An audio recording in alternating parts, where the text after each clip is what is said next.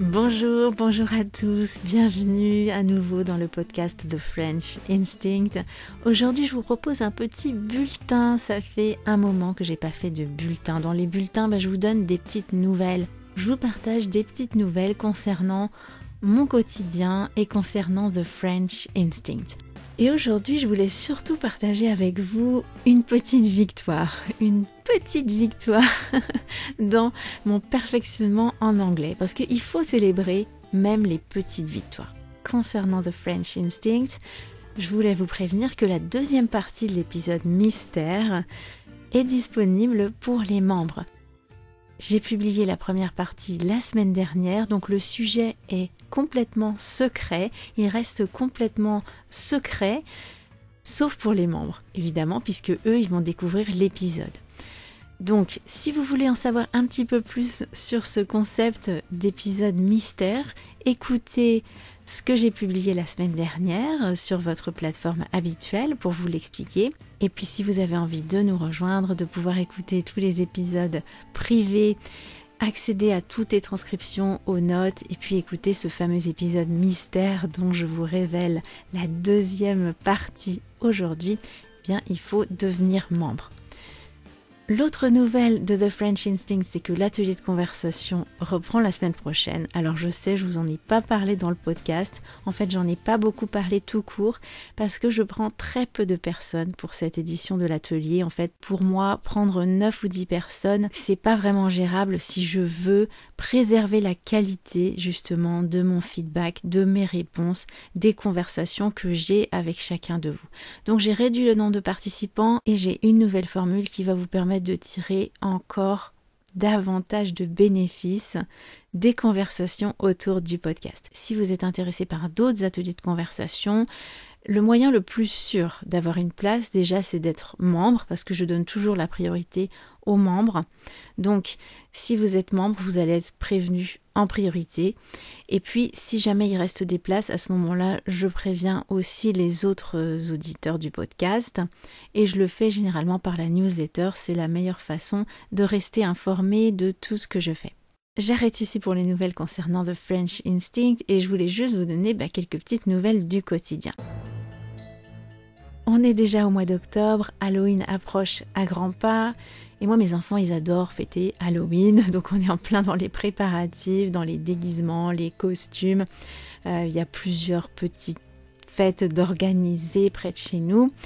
Si vous vous intéressez au thème d'Halloween, j'ai pas mal de documents en libre accès sur ça. J'ai notamment des vidéos sur YouTube, des reportages sur YouTube que j'ai fait euh, il y a quelques années déjà dans une grande fête d'Halloween qui se déroulait près de chez nous chaque année. Si ça vous intéresse, je mettrai le lien euh, dans la prochaine newsletter.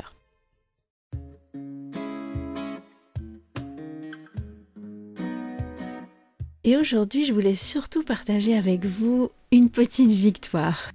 Vous allez voir que c'est quelque chose qui peut paraître tout à fait anodin, mais pour moi, ça mérite quand même que je le mentionne.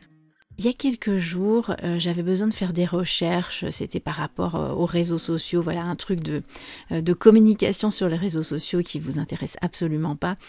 Et donc je cherchais des infos sur un moteur de recherche en ligne.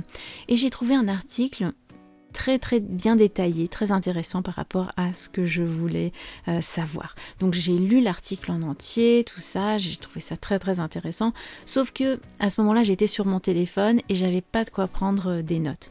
Donc je me suis dit, bon bah quand je rentrerai euh, chez moi, je reprendrai cet article et je prendrai quelques notes sur les points qui m'intéressent.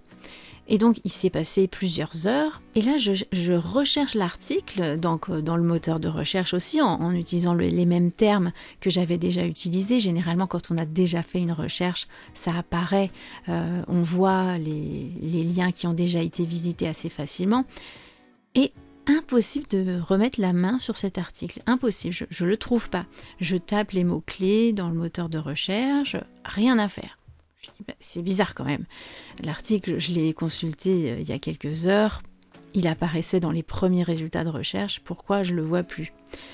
Donc je me dis, bon, pas d'autre choix, je vais voir dans mon historique. L'historique, c'est là où on va voir tous les sites qu'on a visités euh, depuis bah, quelques jours, quelques heures.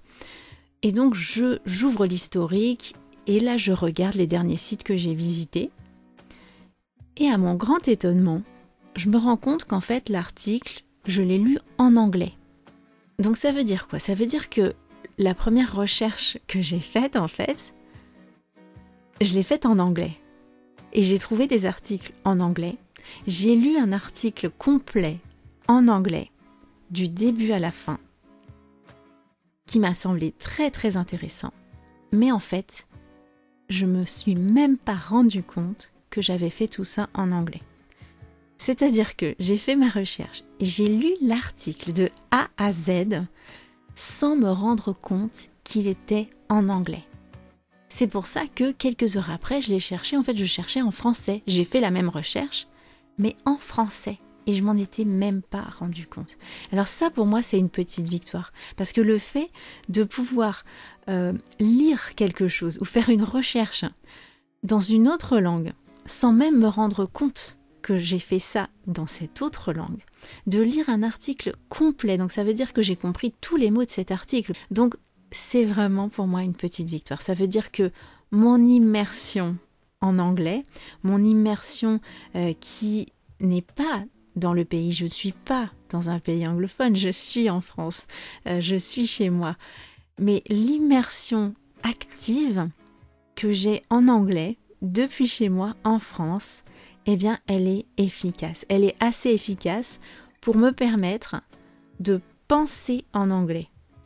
Ça, ça m'arrive très souvent avec l'espagnol. Des fois, je lis un, truc en espagnol, même des fois, je regarde une vidéo, j'ai pas conscience que c'est en espagnol. Et peut-être que après je vais penser que c'était en français. En fait, je vais plus me rappeler dans quelle langue c'était. Est-ce que c'était en français? Est-ce que c'était en espagnol? J'en sais rien parce que pour moi, dans ma tête, le français et l'espagnol, ils sont arrivés au même niveau. L'espagnol est arrivé au même niveau que le français. Je vous avais parlé de cette anecdote avec l'araignée euh, dans l'épisode Une araignée au plafond, ce moment où j'ai réalisé que je devenais bilingue, où l'espagnol était en train de coloniser mon cerveau. Eh bien, en fait, avec l'espagnol, ça m'arrive donc très souvent de pas savoir dans quelle langue j'ai entendu, lu quelque chose, ou même parfois dans quelle langue j'ai parlé. Par contre, avec l'anglais, ça m'était jamais arrivé. Donc, c'est vraiment une petite victoire que j'avais envie de partager avec vous aujourd'hui. Et aussi, euh, je voulais la partager pour vous motiver, pour vous dire que même si vous ne venez pas en France, même si vous ne vivez pas dans un pays francophone, une immersion en français, le fait d'écouter énormément de français tous les jours, de lire en français, de parler aussi en français dès que vous en avez l'opportunité, eh bien tout ça, vous pouvez le faire de votre pays, depuis chez vous, et ça va quand même avoir un impact positif sur votre progression en français, sur votre perfectionnement en français vous pouvez parvenir à penser en français, à lire et à écouter du français et à tout comprendre sans effort, sans même vous rendre compte que c'est du français. Et tout ça, vous pouvez le faire de chez vous. Donc allez-y, n'hésitez pas, écoutez du français autant que vous pouvez, le plus souvent possible. Je vous assure que vous pourrez avoir de très belles surprises. Bien sûr, il faut que ça soit une immersion active. Écoutez pas seulement passivement comme ça en bruit de fond, écoutez activement.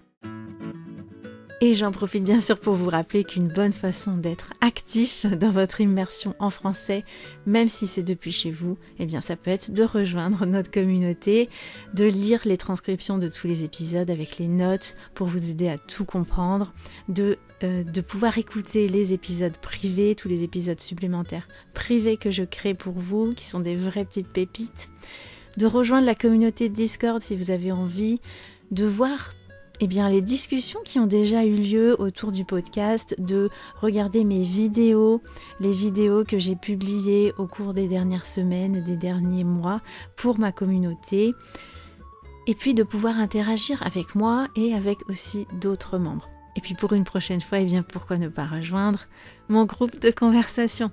Voilà, je vous laisse, je vous souhaite un excellent week-end et je vous dis à très très bientôt. À plus, ciao